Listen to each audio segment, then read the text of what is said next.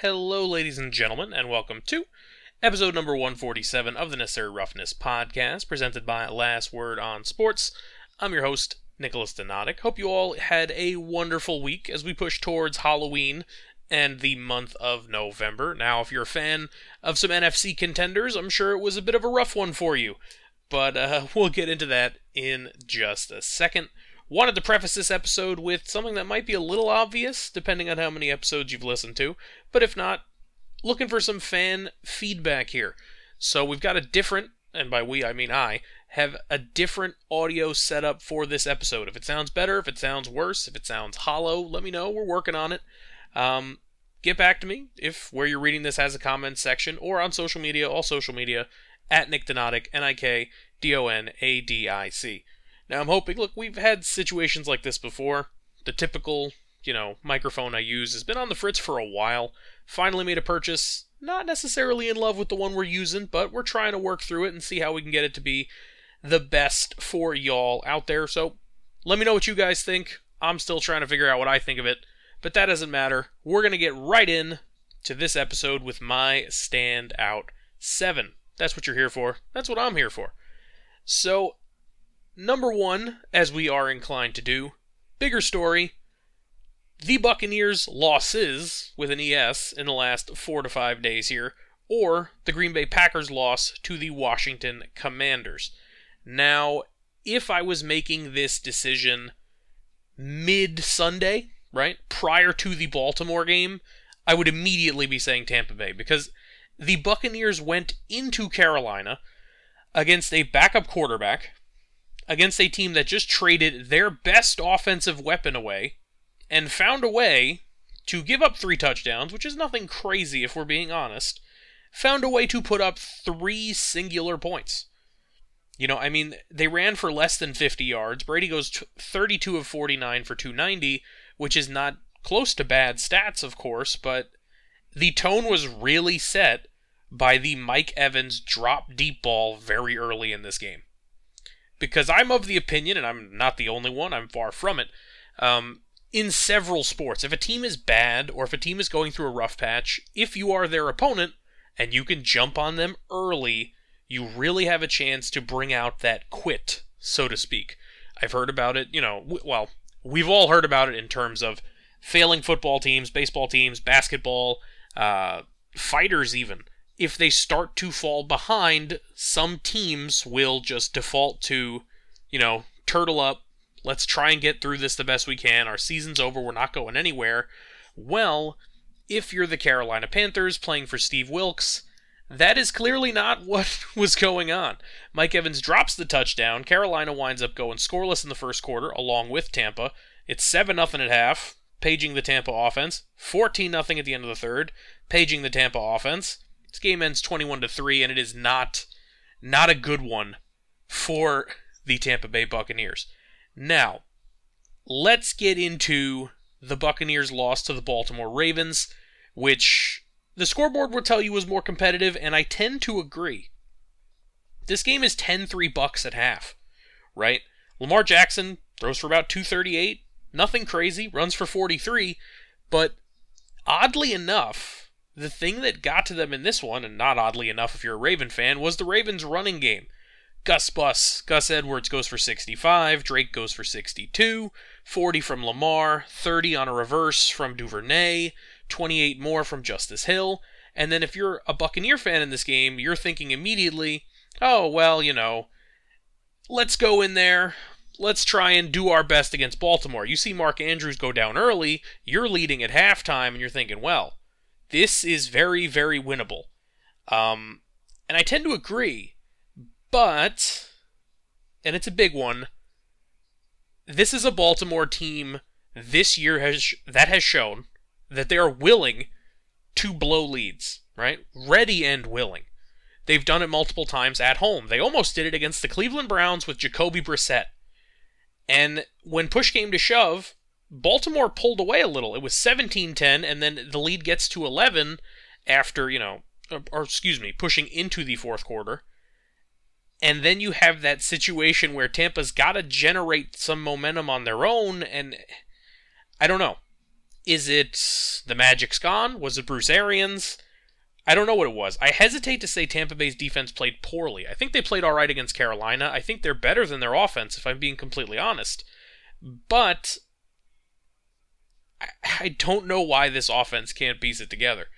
Trust me, and look, I get it. It's not anything simple. Tom Brady, one of the brightest football minds we'll probably have ever, you know, in terms of success on the field and knowing the X's and O's. It's just not coming together. I don't think Tom's rusty. I don't think Tom's at that point in his career where he's got the Peyton Manning, he's got no legs underneath him. Uh, and I mean the the last year Peyton Manning that is, the one that went on to win a Super Bowl by the way. And this Tampa defense is good enough to do that if Tom can push it along, but against this Baltimore defense, they didn't really get anything going on the ground, didn't help. Had another couple of big drops in this game if memory serves. Rough week for the Buccaneers. The reason and we discussed this last week. The reason I'm going to say the bigger story is Green Bay is this. The Tampa Bay Buccaneers dropping to 3 and 5 means that well, right now they're a half game out of first place. The Packers dropping to 3 and 4 means that they are 2 back in the win column and 3 back in the loss column. That's kind of a big lead for the Minnesota Vikings. So let's talk Packers. They go into Washington taking on a Commanders team that doesn't have their starting quarterback, who, oh, by the way, didn't really have the confidence of his head coach anyway. And somehow, they find a way to lose. And I. I'm not certain what the rhyme or reason is here. And again, they're leading at half, similar to the Tampa Bay Buccaneers against Baltimore. They're leading 14 to 10 at halftime. They go down 20 to 14 and they just couldn't get over the hump. They couldn't get over the hump. I mean, their issues are the issues we saw in the offseason, but I don't know. I, don't know what it is. I think Aaron Jones and AJ Dillon may be the best running back tandem in the league at least in the National Football Conference, I tend to think Nick Chubb and Kareem Hunt would get the edge if you include the AFC. You can talk about the new backfield of McCaffrey and Wilson, or McCaffrey and whoever you want to throw in in San Francisco, which is interesting to me, but they just don't have the production at the receiver position. I, I made fun of this when they signed Sammy Watkins, and I said, Sammy Watkins didn't do enough in Baltimore, and now he's going to go not do enough in Green Bay. Sammy's a good player I'm not ripping Sammy Watkins saying he doesn't hustle or he doesn't play hard or he doesn't practice or any of those things. He's just not an elite receiver. And when you're losing Davante Adams, who a lot of people think is a top five or maybe a top three or maybe a top one receiver in the NFL, it's hard for me to believe, oh, we'll replace him with Romeo Doubs, who I keep calling Doobs when I see his name. I've been told it's Dobbs. Oh, Allen Lazard is going to take that next step. I hope so. I think he's pretty talented, but it reminded me of when Pittsburgh and Antonio Brown parted ways, right? And I say when they parted ways because I don't remember exactly how it happened. I wasn't sure if it was a free agent leaving or a trade or what it was. So it was okay, well, we've got Juju, and then they had Chase Claypool, and they got all these guys, and they got a lot of talent, and they had more talent on those teams at receiver than this Packer team, by the way. And Juju, who's now in Kansas City, and I think starting really to become a piece of their system, and it's going to go pretty well for him based on how he's played the last few weeks, he never took that next step. And Claypool had a, a spurt of games where he looked like, you know, people are calling him Mapletron, right? In honor of, you know, he's Canadian, Maple, and Megatron, because he's a big body receiver. And maybe he'll still become a number one, but right now I don't think he is. I mean, Diontae Johnson, is he, is he their lead guy? I think he was still in there. It might have been a little later. But you get my point. When you give up a number one or lose a number one threat, you need to find a way to fill that gap. And they were never going to find that with the dudes in the room. They just weren't. So when I picked this Packer team to win this division, I thought they'll play good defense, they'll run the darn football. All of a sudden, they run for under 40 yards against the Commanders which, look, I'm not pouring over analytics left and right. Maybe you guys can tell me. Maybe the Commanders are an elite NFL defense at three and four. I mean, I don't know. They held the Bears to seven. Cool. Like, I mean, they gave up 100 to Derrick Henry. I'm not saying Aaron Jones is Derrick Henry, but, I, I mean, come on. You look back when they played the Cowboys, held Zeke to under 100. You know, maybe they are that guy. Maybe they are those guys, I should say. But undoubtedly, the bigger loss to me is Green Bay because they're digging themselves a hole. Tampa Bay has the talent, and they have the pedigree. The only one in Green Bay, to my knowledge, except for maybe Randall Cobb, I guess, that has the pedigree. uh, you know, meaning, uh, sorry, excuse me. The only people remaining that have the pedigree in Green Bay would be Rodgers and maybe Cobb if you'd extend it that far. There is no Clay Matthews on that defense. There's no Woodson. You know what I mean?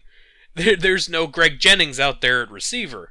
So, and I'm not saying that Greg Jennings is a Hall of Fame type or he's better than Davante Adams, but these guys haven't done it. You look at the Green Bay Packers, they're a team that's a perennial, pretty good team, and that's it. You know, I mean, people make fun of the Minnesota Twins in baseball because that's what they do. For a while, that's what they did. The LA Angels, that's what they did. For a little while there. Uh, extending into other sports, the Atlanta Hawks. There's teams that can be pretty good, but can't get over that hump. But the intriguing thing about the Packers to me is those other teams that I mentioned, there's always a flaw, right? For the Minnesota Twins, they kept running into the Yankees. They couldn't beat the Yankees. They couldn't beat the Yankees. You look at the Atlanta Hawks, for those couple of years where they were one of the best teams in the Eastern Conference, they were a collection of pretty good players, but didn't have a star. Well, right now, the Green Bay Packers are a team with, in terms of talent level, a quarterback that people would say is probably definitively top 10, possibly top 5, unless you're really saying he's fallen off, right?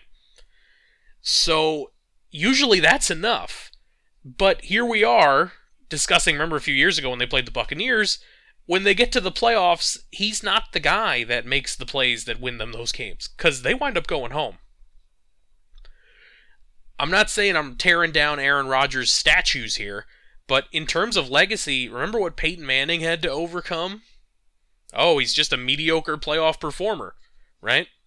May have never overcome that if we're being completely honest. Where's the barbs being thrown at Rodgers, is my point. Will they make the playoffs this year? Gun to my head, I'm still thinking yes, but this NFC is getting crowded. Number two in the standout seven, I know that was a little bit of a long one for number one. Bigger loss, and you know, I've noticed we're going negative a lot for the openings here, but it's because contenders are underachieving, I feel like. Don't worry, the third one we'll, we'll go with some wins, but bigger loss, take it to the West Coast here.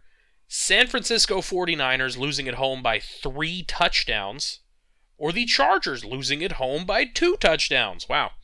That's a rough weekend for California sports. And then you got the Lakers starting 0 4, one of the worst shooting teams in the last 20 years, like up there with the Bobcats. California fans, I'm sorry that you're going through this. It is what it is. It happens. You know what I mean? Look, the Giants have been bad for a while.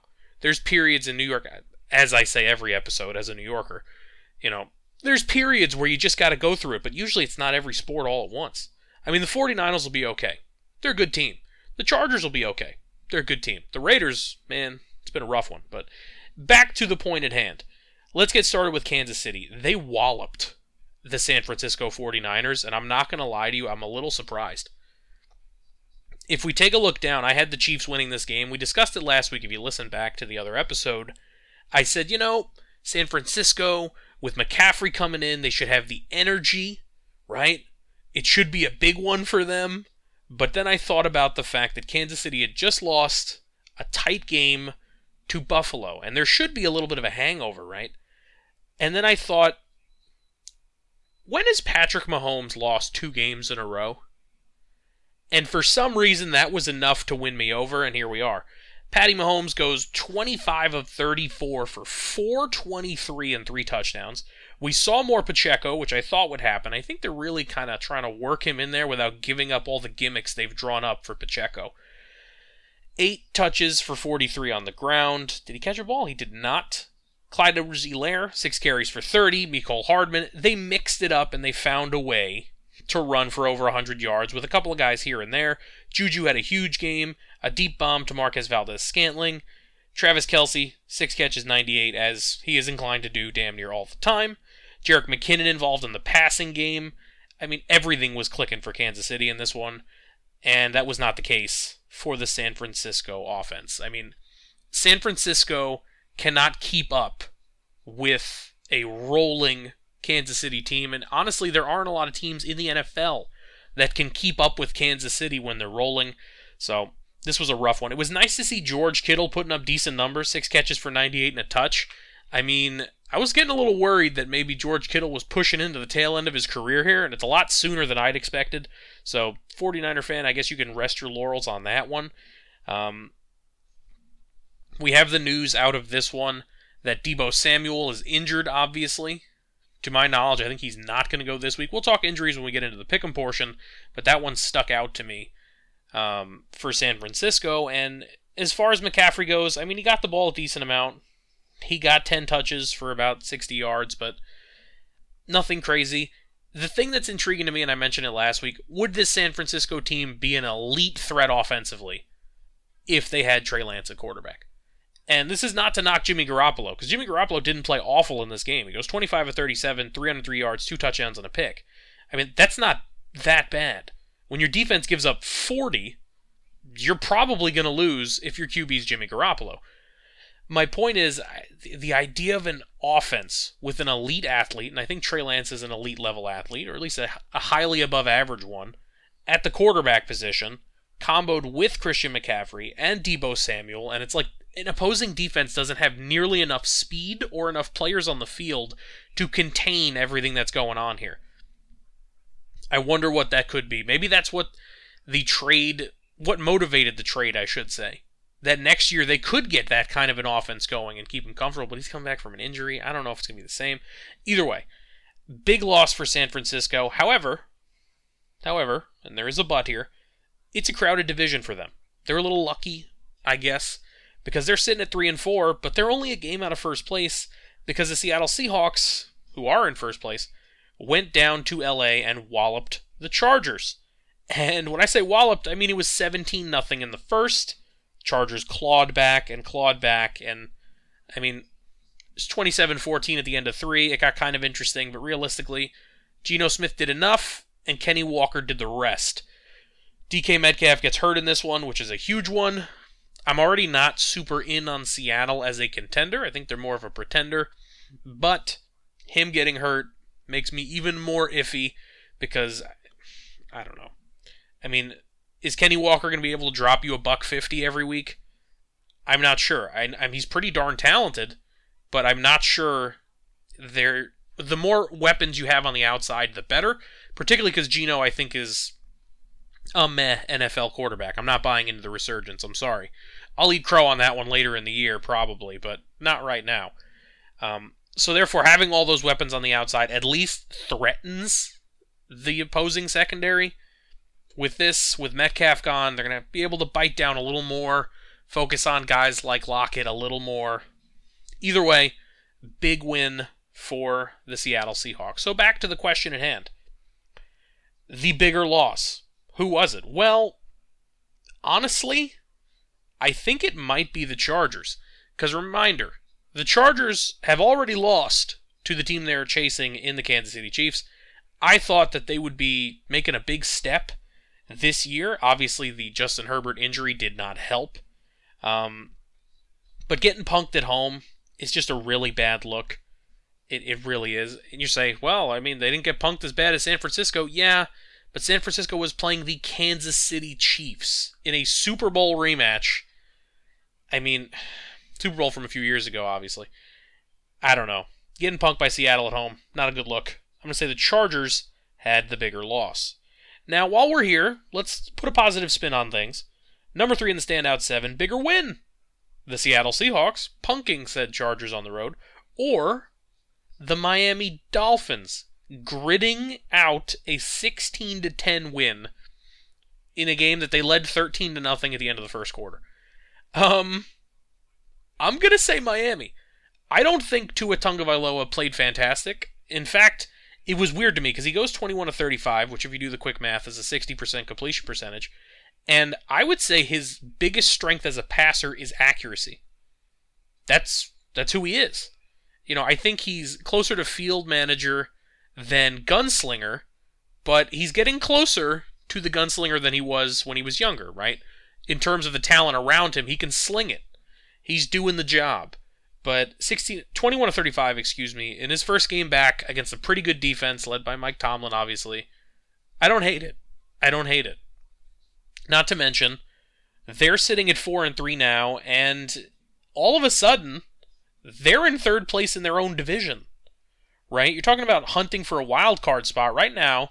The Jets are five and two, and then you get into the Titans at four and two, the Super Bowl losers in Cincinnati at four and three, the Chargers we just talked about at four and three, and Miami with New England on their tail. Will Buffalo, excuse me, will Cleveland do anything? Will the Colts with Sam Ehlinger put on a show? I'm not sure. Um, I think this was a bigger win. I, I want to say for Miami, but for Seattle, I mean, it was huge to me. I think everyone knows or at least not everyone knows, because you don't know anything in the NFL until it happens. I think a lot of people believe that this Miami team is good enough to be a playoff team. And we saw that earlier in the season with what they did to Baltimore and with what they did to Buffalo. Right? The Buffalo game, you know, I knocked it at the time, but it's a win's a win's a win. They beat a team that most people believe is the best team in the NFL. Straight up. Straight up right? They came back in Baltimore. You know what I mean? I mean, they put up a fight with their backup quarterback, I'd say, against Cincinnati. So I think this team is pretty darn good. The reason I was leaning Miami because I was going to say they announced that they're still here, but I don't think anyone thought they were gone. Right? They've got Detroit this week. That's a game they should win. Spoilers for the pick'em portion.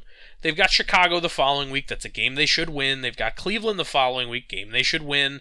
Houston after a bye between there game they should win. Like, they've got winnable games left on their schedule. They've still got one against the Jets in week 18 and one against the Pats in week 17. What are we talking here? Pushing towards 10 wins.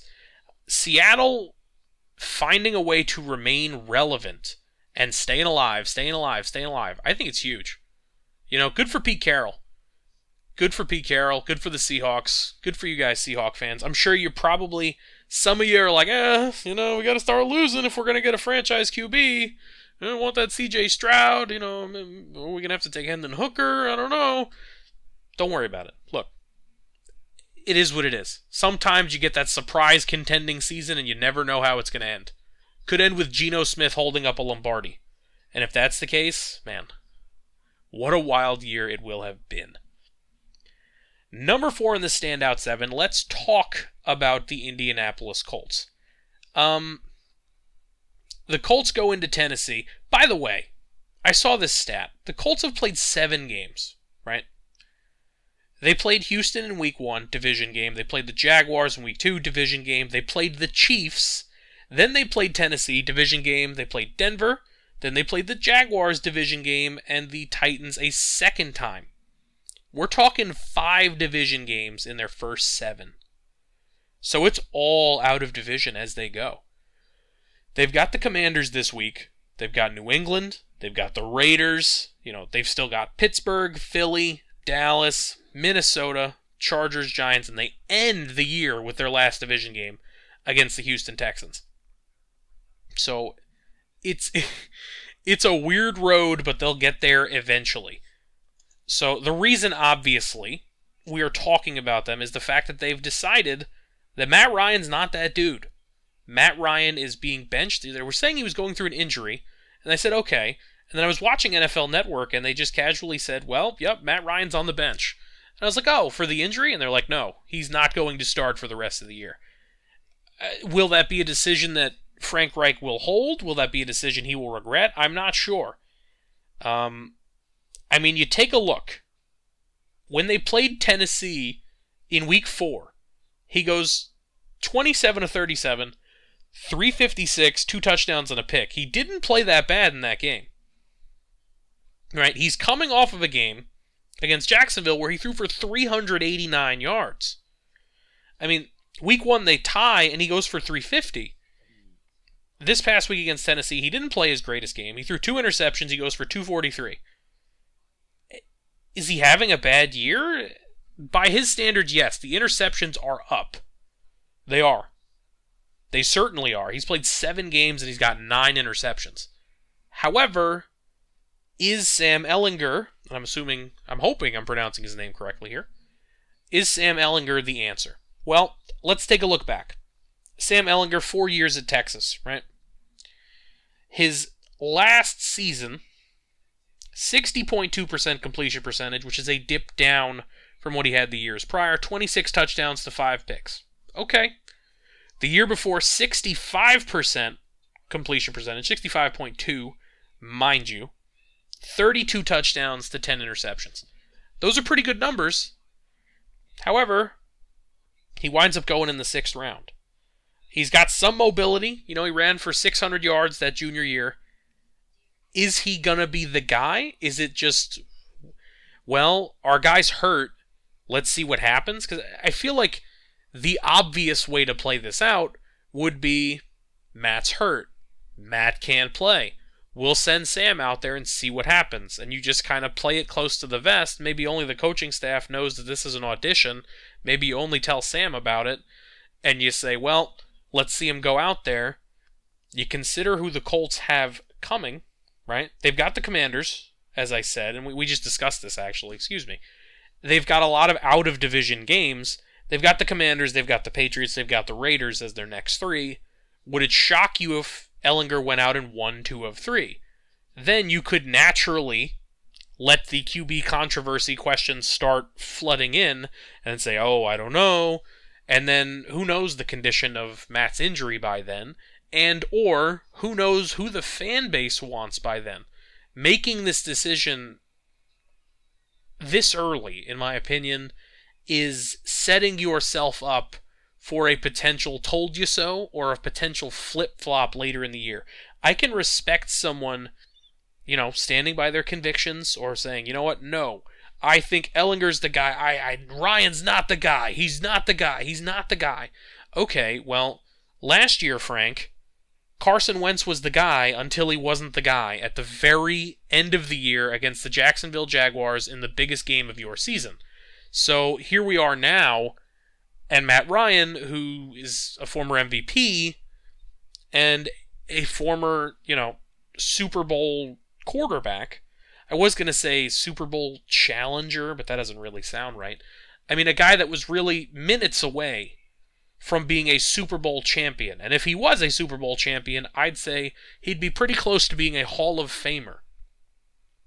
And I mean, it, it's week eight, and you're you're you're calling it. You know, nine touchdowns, nine picks. I know he's not playing great, but what are you just going to keep trading for veteran quarterbacks? Like I don't get it. Is look if Ehlinger's plays great, he's your guy, sure. But are you going to pay Matt Ryan this money to sit on the pine?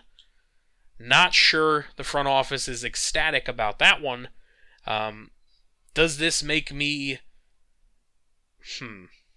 How does this make me feel? I should say about my preseason pick of the Colts to win the division. Um, hesitant. I still think this Colts team is good enough to win the AFC South. I mean, you take a look, they're a half game out. They're 3 3 and 1 and Tennessee is 4 and 2. Actually, it's not even a half game. It's like a weird percentage situation here. 3 3 and 1 versus 4 and 2.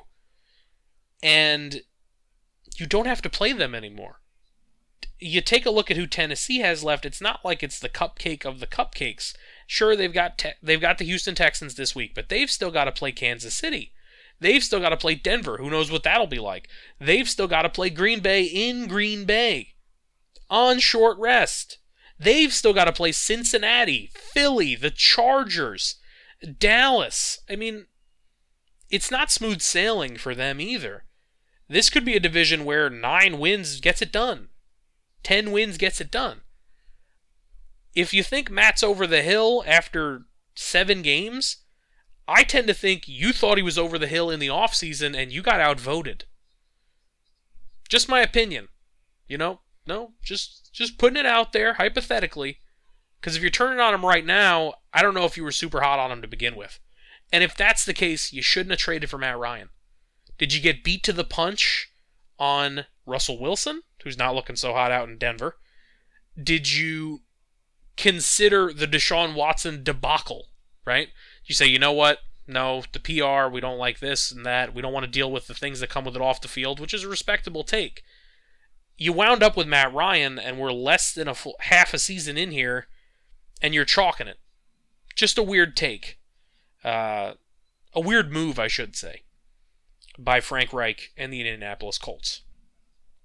Speaking of quarterback controversies, let's talk about the New England Patriots, number five in the standout seven, the QB non-traversy. Now, what do I mean by that? Well, prior to the New England Patriots going out there and getting blown out somehow by the Chicago Bears in a game in which Mac Jones threw six passes, one of which may or may not have been deflected by a wire supporting a camera, which was then intercepted. Um, Bailey Zappe had gone out and played pretty well. Now, was he lighting the world on fire? Mm, he played the Browns, and he threw for 300 yards and two touchdowns. He played Detroit in Week 5, who had entered with one of the worst defenses in the league. He goes 17 to 21, very efficient, a buck 88, a touchdown, and a pick. Okay. 10 for 15 against Green Bay with a touchdown, 99 yards. All right. He winds up going 14 of 22 after Mac is benched, a buck 85, a touchdown, and two interceptions. Mind you, in terms of productivity, the entire New England offense, in terms of scoring, was the first two drives with Bailey Zappe. It went from 10 0 Chicago to 14-10 New England in the blink of an eye, and people were posting memes online about how Mac Jones was the new Drew Bledsoe, and then, oh, by the way, the Bears had something to say about that.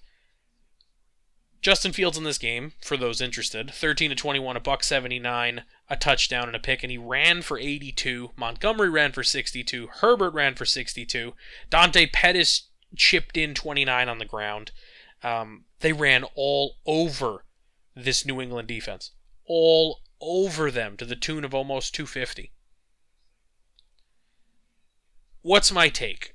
Um, I say it's a non-traversy because coming into this game, I think we were uncertain on how healthy Mac Jones was. And I found it a little weird that it was just kind of, you know, he was out there for six passes and they yanked him. It, I'm not a psychiatrist, right? but and I will play one in your ear right now. As the saying, play one on TV. I don't think it's a wise idea to take a young NFL quarterback, have him go out there, and say, ah, yeah, you know, go out there. We think you're healthy. He throws six passes and you're yanking him. Because, like, tying back to what I said about Frank Reich and Matt Ryan, were you really all in on this? I mean, look, Mac Jones was a Pro Bowler last year. Now, the Pro Bowl means nothing to me, but you take a look at his statistics, I mean, 67.6% completion percentage as a rookie quarterback, 22 touchdowns, 13 interceptions. The turnover's a little high, but I mean, 67%? Considering who they're running out there at receiver in New England. That's pretty good. Right now, this season, he's sitting at 65. He's two touchdowns to six picks after the interception he threw that may or may not have been deflected by a wire on Monday Night Football. The reason I say it's a non-traversy is because the starter should be Mac Jones. And look, you've already heard at this point, Mac's taking most of the reps with the ones. He's the starter. It, it doesn't make sense to go to Zappe. You can have Zappe on the back burner, sure. But you've invested a high draft pick in Mac Jones. Certainly a higher draft pick than you've invested in Bailey Zappe, right? Right or wrong? That's just the way it is. On top of that, you have to consider, and I know every team wants to be the best team in their division. Every team wants to win the division, then go win in the playoffs, win the Super Bowl, do the thing, right? Buffalo's better than you. Right now, and we'll find out fairly quickly, right now, the Jets have a better record than you. Oh, by the way, you play them this week. Let's see if they're better than you. Miami is better than you. You are the worst team in your division. With a quarterback that is young and developing. in my opinion, one of the worst things you could do is rush him out there, which I'm not saying he was hurt. I'm just saying they yanked him pretty darn quick. And if they're going back to him, why'd you yank him so quick? Just floating the hypothetical, just floating a question for you, a rhetorical question, I should say. So, why not let your quarterback play and develop? We've seen it with young QBs all over the league for decades and decades.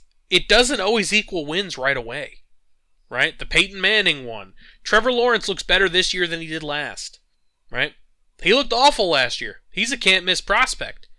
There's plenty of guys that it take. Look at Geno Smith. I told you I'm not all in, but there's plenty of people who are. Geno Smith, some people are saying it took him 10 years to develop. Riding pine and learning and learning and finding the perfect fit.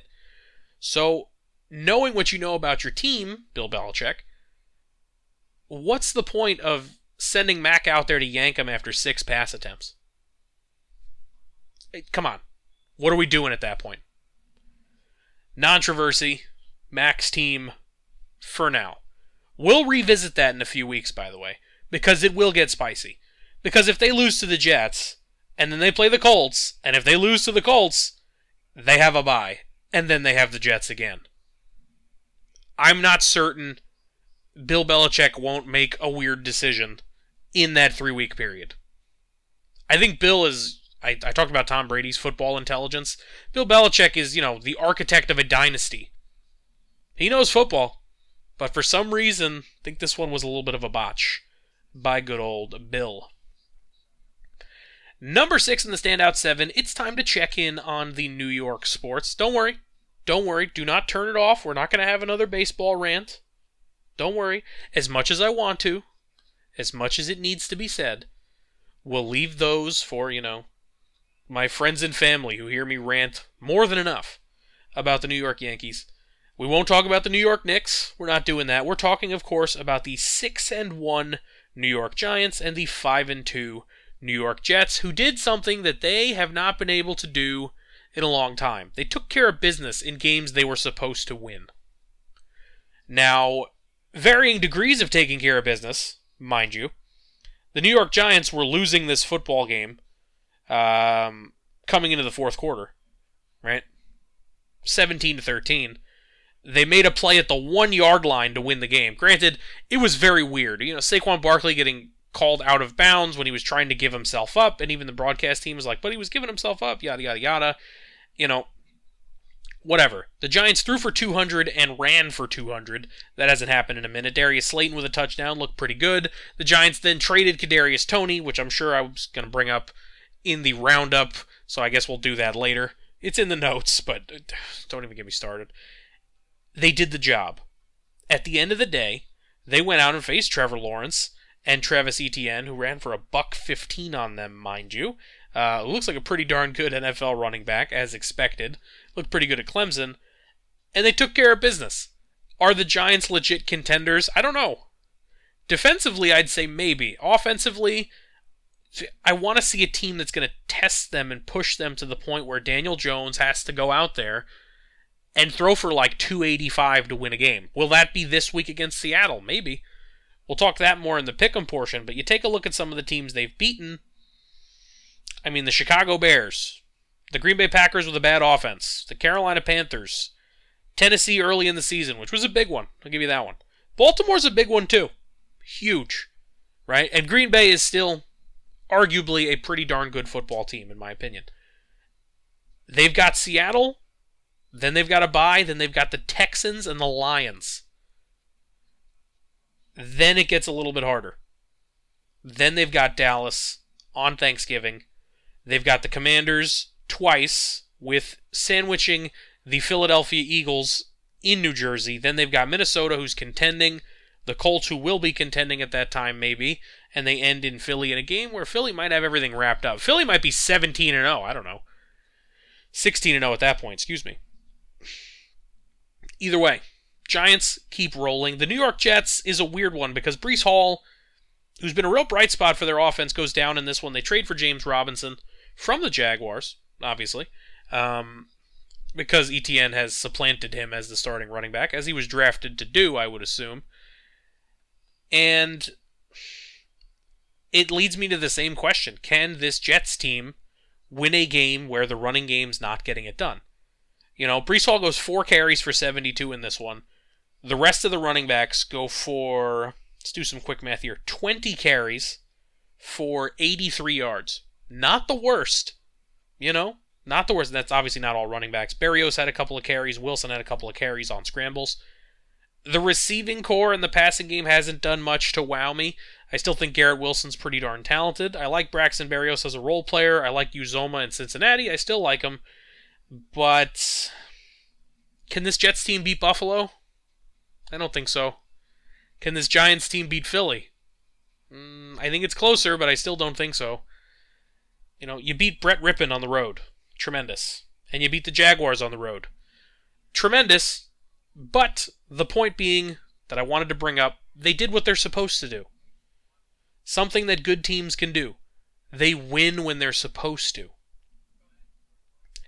That'll bring us to number seven in the standout seven, which of course is the injury roundup because we've got quite a few. DK Metcalf hurt, which we mentioned. David Njoku of the Browns out two to five weeks. J.C. Jackson, a big acquisition for the Chargers, unfortunately dislocated his knee and he is out for the season.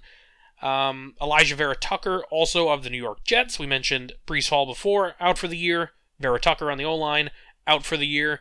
Evan Neal on the Giants. Giants got a little more lucky than the Jets did. Only out three to four weeks with his knee injury, though. Daniel Bellinger fractured his eye socket. He's going to miss two to six after his eye surgery this week. Um, Frank Clark of the Kansas City Chiefs was suspended two games for violation of the personal conduct policy. Robert Quinn was traded from Chicago to Philly, which is huge. Um, it's, a, it's a great get by the Philadelphia Eagles, helping their pass rush. Intriguing to see Roquan Smith crying at the press conference. Not trying to say anything about it. Nothing wrong with crying. I just mean intriguing for a guy that had demanded a trade before, and you know he came in in relatively good faith, it seems, and you trade a guy that evidently, obviously, he was pretty close with. You got to wonder is Roquan Smith also on the trade block? If he is, Oh boy, the bidding will start rather quickly. Ja'Marr Chase reportedly out four to six weeks with a hip injury as well. Russell Wilson is going to be back this week. Shaq Barrett of the Tampa Bay Buccaneers tore his Achilles in their Thursday night loss to the Ravens. Um, I mean, you have the Tom Brady divorce thing. I mean, that's not really what I like to do. We don't really like to do too much off the field. You know what I mean? Not saying it's like a controversy, but come on, it's unfortunate for the Brady family. Um, people talking about he should retire, he should this, he should that. He should do whatever he sees fit for himself, his kids, his family. I don't know. I'm not in his head. Um, that'll bring us to the end of my standout seven and take us into my favorite part, your favorite part of the episode, the pick'em portion of this week's episode, where we're going to break down week eight and the Thursday night game of week nine. And we're going to get started back overseas as the Denver Broncos, led by Russell Wilson, take on the Jacksonville Jaguars, who are the de facto team of London at this point, at Wembley Stadium at 9:30 a.m. only on ESPN Plus, is what I'm hearing, which is an interesting one to me. Uh, oh, by the way, we skipped over the Toney thing. I, I was going to put it in there. So Kadarius Toney gets dealt. Not the worst haul for the New York Giants. There's rumors they're going to go after Jerry Jeudy because Daboll has ties to Jeudy, obviously on the Broncos, which we're going to talk about in a sec. It's intriguing because when I was able to see Toney on the field as a Giant, he looked like a pretty good contributor. I, you know, riff about the Giants over and over that they went out, signed Golladay, drafted Toney, and then drafted Robinson. Two first round picks into receivers. Haven't seen too much out of either of them. Um, Toney's saying he's fine. He's saying the injury was nothing. He'll be able to play. But worth noting, Kansas City does not play this week, so it doesn't matter if he can play this week. The Giants wanted to rest him this week and then rest him into their bye and then bring him back, supposedly. Well, he's going to get a similar amount of rest anyway, considering Kansas City doesn't have to play this week. I think it's a good get for Kansas City as well because while they're trying to fill in that Tyreek Hill gap and Juju Smith Schuster looked fantastic the last couple of games, the more players you can get who have dynamic talent, the better, right? As many as possible. Go for it. And uh, look, at the end of the day, it's unfair for me to criticize the Giants because I'm sure that's what their rationale was When they went out and got Golladay, the big body wideout, then they get Toney, who's smaller and shiftier. Then they get Robinson, who's even smaller than him, but also still shifty at the receiver position. Sure, well, we're stacking dynamic talent. Well, you got to get that dynamic talent on the field to make a difference. Either way, pick 'em portion time. Denver Broncos injury report. They're going to be without Tyrie Cleveland at wide receiver with a groin injury, offensive lineman Cameron Fleming with a quad, outside linebacker Baron Browning with a hip injury, corner Essang Bassey with a hammy, and Caden Sterns at safety with a hip. Questionable for the Jaguars, just Jamal Agnew at wideout with a knee injury. I don't know who to take in this game.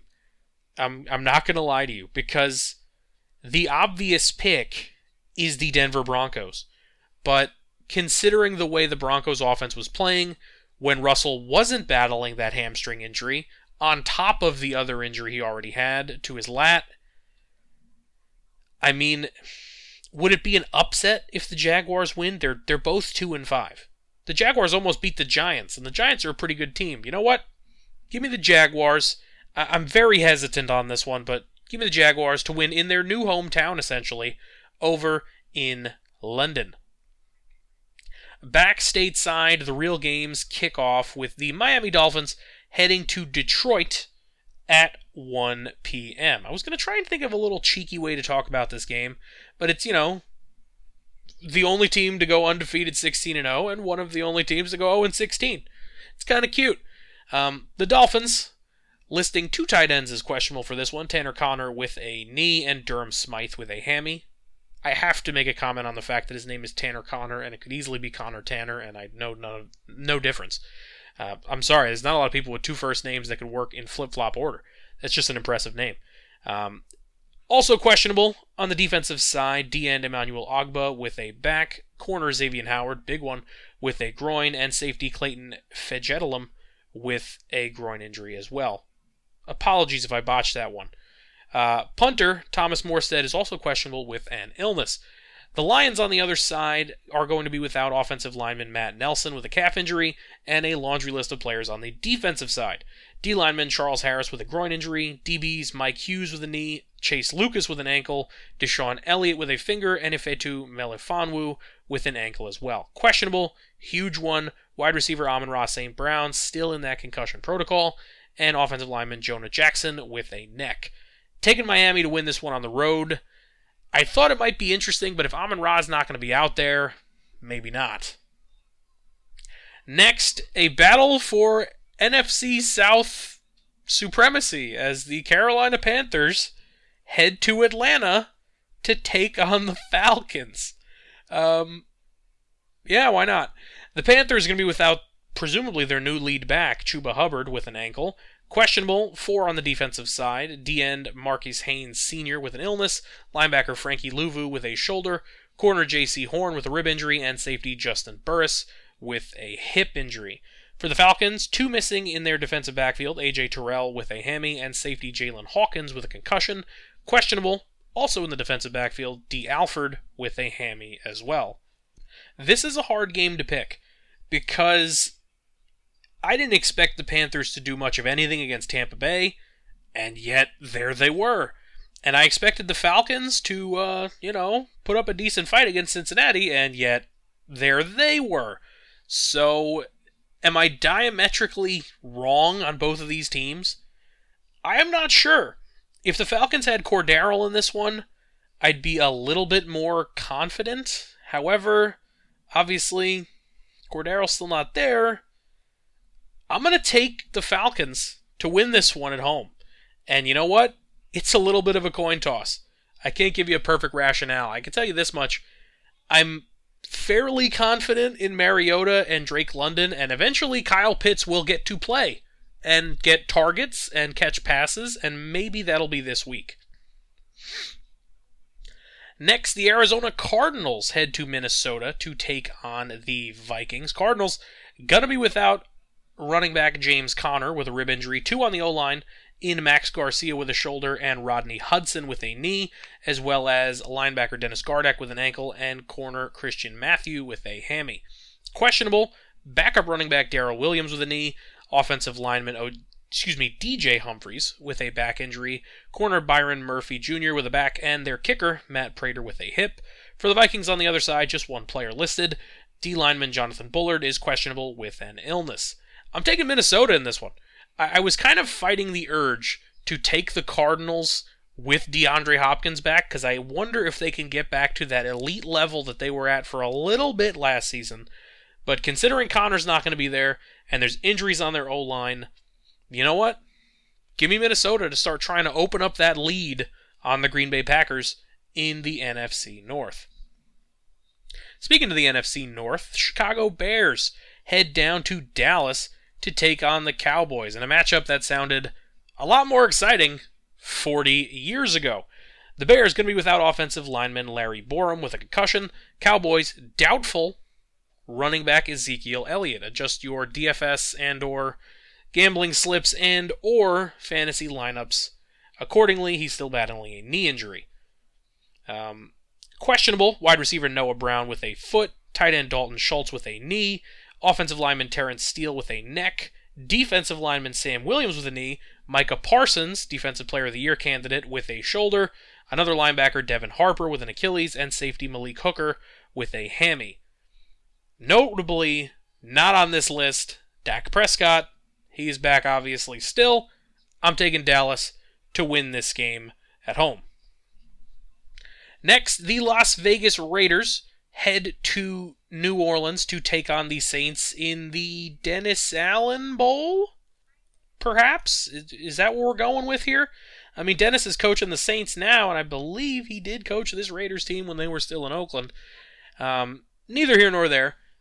A lot of offensive talent on the injured list for, excuse me, the injury report for the Las Vegas Raiders. Davante Adams, questionable with an illness. Mack Hollins, questionable with a heel injury. DJ Turner, questionable with a hammy. And tight end Darren Waller, also questionable with a hammy. On the defensive side, just three. Tashawn Bower on the D line with an illness. Linebacker Divine Deablo with a back and an ankle.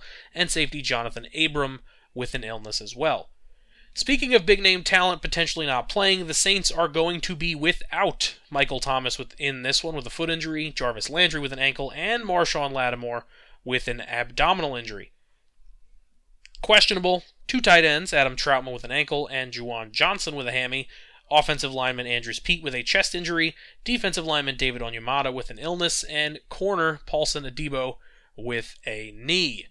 Obviously, I mention it every week. Injury reports, courtesy of NFL.com. Shout out to the NFL for keeping up their injury information for those of us out here that need to keep everyone else apprised of the injury information. Now, back to the topic at hand. I'm taking the Raiders in this game. I said before that the Raiders might be the best 1 and 4 team I had ever seen. Um, and they went out there last week and they handled their business 38 to 20 against the Houston Texans the injury potentially of Adams and Hollins makes this game kind of interesting. Could turn this game into a lower scoring affair than it realistically would have been, obviously. Um, however, considering the way the Saints have looked this season, I'm not super high on them either way. Give me the Raiders to win this one on the road. Next, the Battle of Philadelphia. What a week for Philadelphia sports excuse me, well, I guess it is the Battle of Philadelphia, the Battle of Pennsylvania.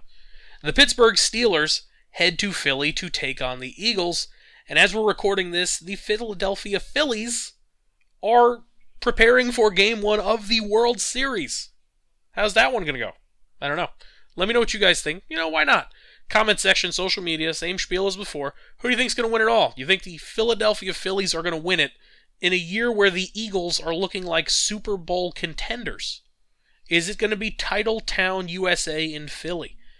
Uh, Philly, notably at home in this one, still undefeated, only team in the NFL, listing no one on their injury report. Pittsburgh, on the other hand, though, listing two is out Larry Ogunjobi on the D line and Levi Wallace at corner with a shoulder. Also questionable, DB Josh Jackson with a groin injury. Um, as much as I like Kenny Pickett, and we didn't really talk about Kenny Pickett in that Miami game, we talked about Miami returning to being a contender with Tua back. Pickett threw two bad picks in that game, and I'm sure the third one, if I would remember it, was probably not great either. Kenny Kenny's not bad. I think he's a pretty good quarterback, honestly.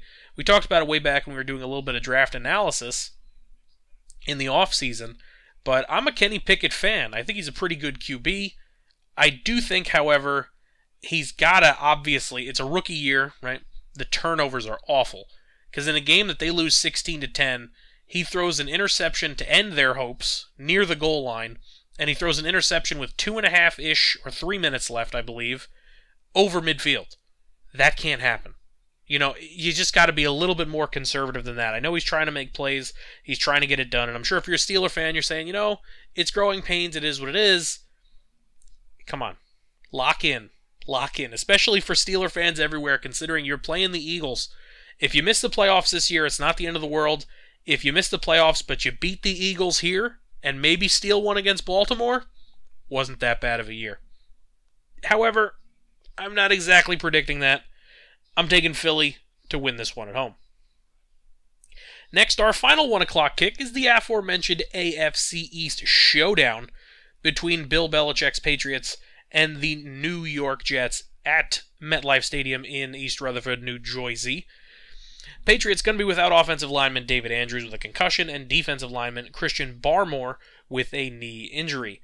Questionable, wide receiver Nelson Agholor with a hammy, offensive lineman Isaiah Wynn with a shoulder, linebacker Anfernee Jennings with a calf, linebacker Josh Uche with a hammy, corner Jonathan Jones with an ankle, safety Kyle Dugger with an ankle, and safety Adrian Phillips with a shoulder. I respect Bill Belichick's thoroughness of his injury reports, and it will never change. We've been doing this show for, I believe, six seasons now, and it is almost every week that the Patriots have the longest injury report because, well, he wants to keep us apprised of what's going on and nagging injuries and the sort. And you know, I can appreciate it. Uh, the Jets going to be without, obviously, Breece Hall, as we mentioned. Uh, wide receiver Corey Davis as well with a knee injury. Questionable offensive lineman Duane Brown with a shoulder, and defensive lineman Jermaine Johnson with an ankle. I'm torn on this game because I think a Bill Belichick led defense with a decent enough offense should be able to beat this Jets team.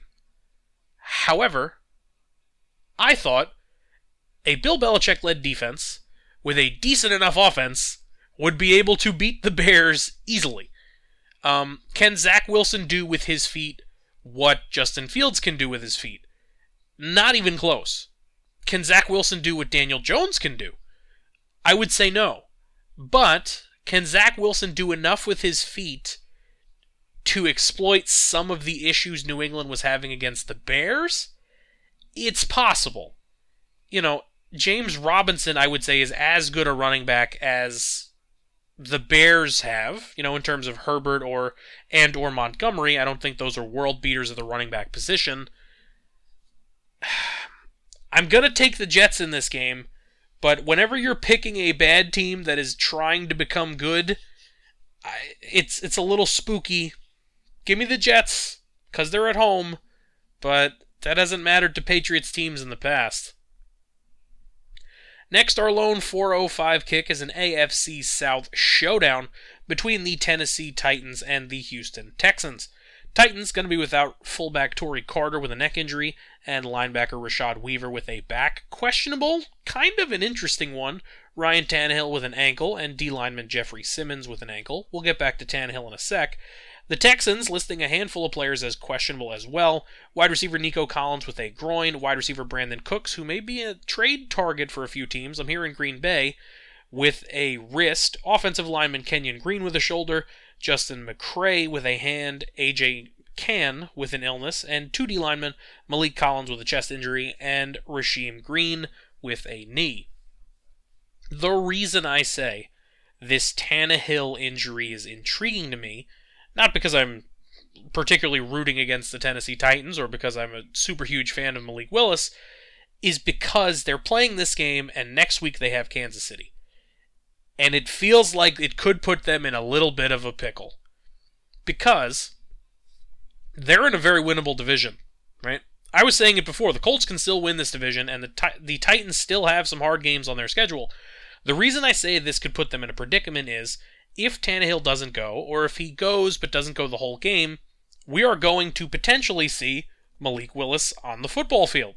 And if Malik Willis balls out against the Tennessee, te- excuse me, against the Houston Texans, which he would be inclined to do because he's a pretty talented guy at the QB position, it would be weird when next week they go to Kansas City to play a primetime game. They go back to Tannehill, and if things get iffy, which ask the 49ers, against the Chiefs, it can fast. You might start hearing some smatterings in the audience, if they haven't begun already, for Malik Willis to get out there and get more playing time, get more involved. Oh, by the way, who would he be involved against the next week? The Denver Broncos, which they have a pretty good defense, but it's a more winnable game, right? Then they have Green Bay. I don't know. Just saying, just put it out there. You know, this could be the seed that is planted in the mind of the fan that leads to the transition to the young athletic QB. Just put it out there. Next, at 425, a battle of surprising NFC contenders as the New York Giants head to Seattle to take on their former QB, Geno Smith, and the Seattle Seahawks. This is going to be an interesting one. The Giants are going to be without wide receiver Kenny Golladay with a knee injury, the aforementioned Daniel Bellinger with an eye at tight end, Evan Neal at offensive lineman with a knee, as well as Ben Bredeson with a knee. Uh, Oshane Ximines in the linebacking corps going to miss this one with a quad, and corner Cor'Dale Flott still battling a calf injury. Questionable for the Giants, offensive lineman Tyre Phillips with a toe, defensive lineman Leonard Williams with an elbow, and safety Jason Pinnock with a foot injury. The Seahawks are going to be without linebacker Nick Bellore, who's in the concussion protocol. Doubtful, wide receiver Penny Hart with a hammy. Questionable, wide receivers Tyler Lockett and DK Metcalf, the former with a hammy slash rib injury, and the latter with a knee. Offensive lineman Gabe Jackson and Phil Haynes, both questionable as well as well as on the defensive side of the ball, D lineman Poona Ford, linebacker Darrell Taylor, and corner Sidney Jones the fourth. Don't see a lot of the fourths around nowadays. Um, this is a hard one to get a feel for. Because as I alluded to before, if Metcalf doesn't go, I lean heavily towards the New York Giants. And a lot was made that the Chargers didn't run the ball enough against the Seattle Seahawks. I don't think that's going to be a problem with the New York football Giants. I think Saquon Barkley is going to get the ball about 20 something times on the ground, plus a couple more in the air. Daniel Jones is going to get his scrambling going. I don't know. I think the New York Giants walk out of this field, excuse me, walk out of Seattle at 7 and 1 for the first time in a very very long time. Next, our second 425 game it's the Wentz Bowl, and Wentz isn't playing, which, if you're an Eagle fan, you're chuckling at and you think is pretty par for the course. The Washington Commanders head to Indy to take on the Colts. Commander is going to be without tight end Cole Turner with a concussion, linebacker Cole Holcomb with a foot injury, questionable, wide receiver Dyami Brown with a groin, tight end Logan Thomas with a calf injury, and guard Saahdiq Charles with an illness. The Colts, obviously, we said, going to be without Matt Ryan, going to be without defensive lineman Kwity Paye with an ankle, linebacker Grant Stuard with a pectoral, and questionable for this one, corner Kenny Moore II with a finger injury. I'm going to take the Colts in this game. This is Heinicke against Ehlinger. I don't know what's going to happen. I think Terry McLaurin will probably be. I don't want to say he's the X factor, because realistically, it's it's the quarterback. I mean, if Heinicke can put it somewhere near Terry, he'd probably come down with it and make a play. How much can Kerry do? I think there's going to be some ball control going on by the Colts, obviously. Can they stack the box and really lock down Jonathan Taylor on the ground? We were just talking about it with the Packers, right? They didn't really run the ball much against them. I don't know if Indy's going to have a choice. Maybe I should take the Commanders in this one, but I'm going to take Ehlinger. Let's see what happens. A new era of Colts football, and I think it starts with a win at home. Our final 425 game really could have been the 8:30 game or the Sunday night game if we didn't have a stacked one already. The San Francisco 49ers, fresh off of a beatdown, head to LA to take on the defending champion Rams. The Niners going to be without Kyle Juszczyk with a finger injury, without Deebo Samuel with a hammy, without Dre Greenlaw with a calf injury, and without Arik Armstead with a foot slash ankle injury. Questionable, wide receiver Jauan Jennings with a hammy, and corner Jason Verrett with a knee. Rams going to be without Cam Akers. It is all but guaranteed he's either going to be released or traded in the coming weeks here. Um, questionable wide receiver Brandon Powell with an ankle injury.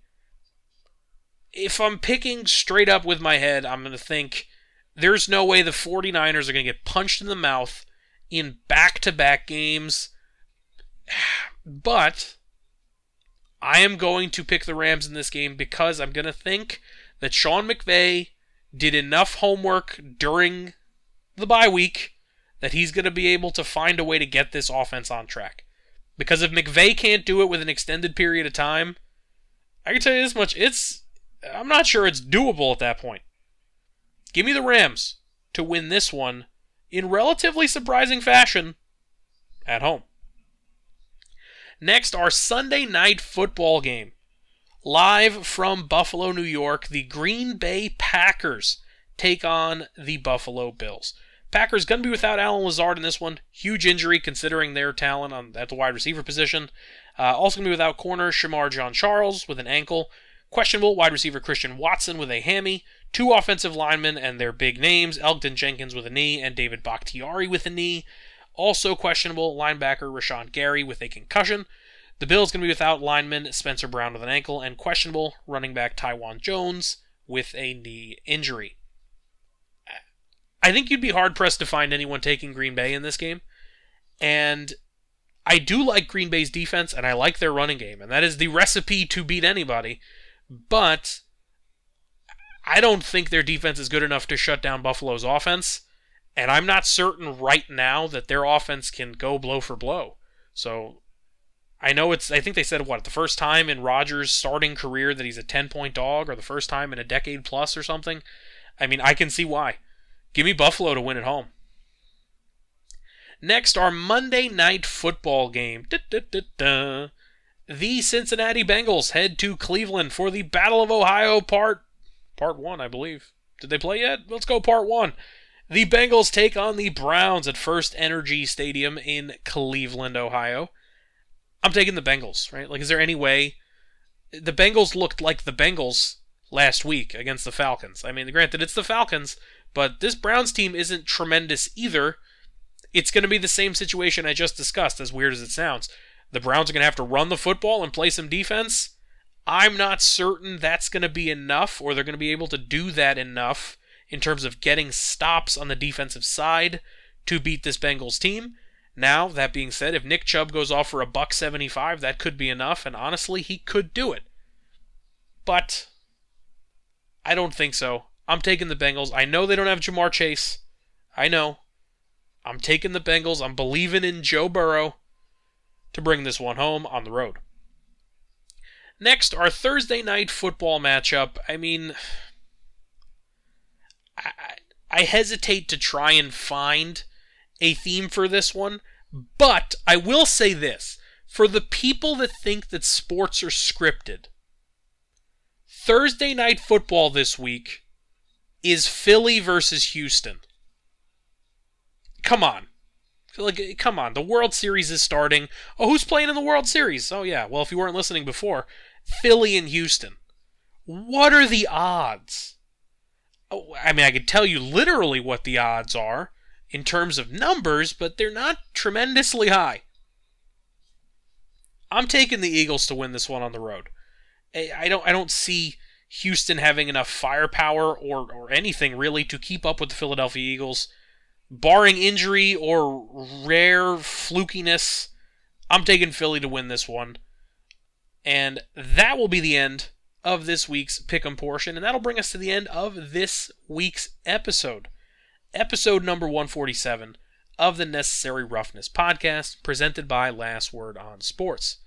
Thank you for joining us, whether it's your first episode or your 147th, which I've taken to saying a lot more and more because, I mean, it's just, for me, it's an impressive number. I didn't think we'd get this far. How far are we going to get? I don't know. I, I don't think we'll ever catch Joe Rogan, who's pushing, you know, into the thousands, but maybe we'll push 200, 300. We'll see what the future holds. Um, as always, I'm your host, Nicholas Donadic, signing off.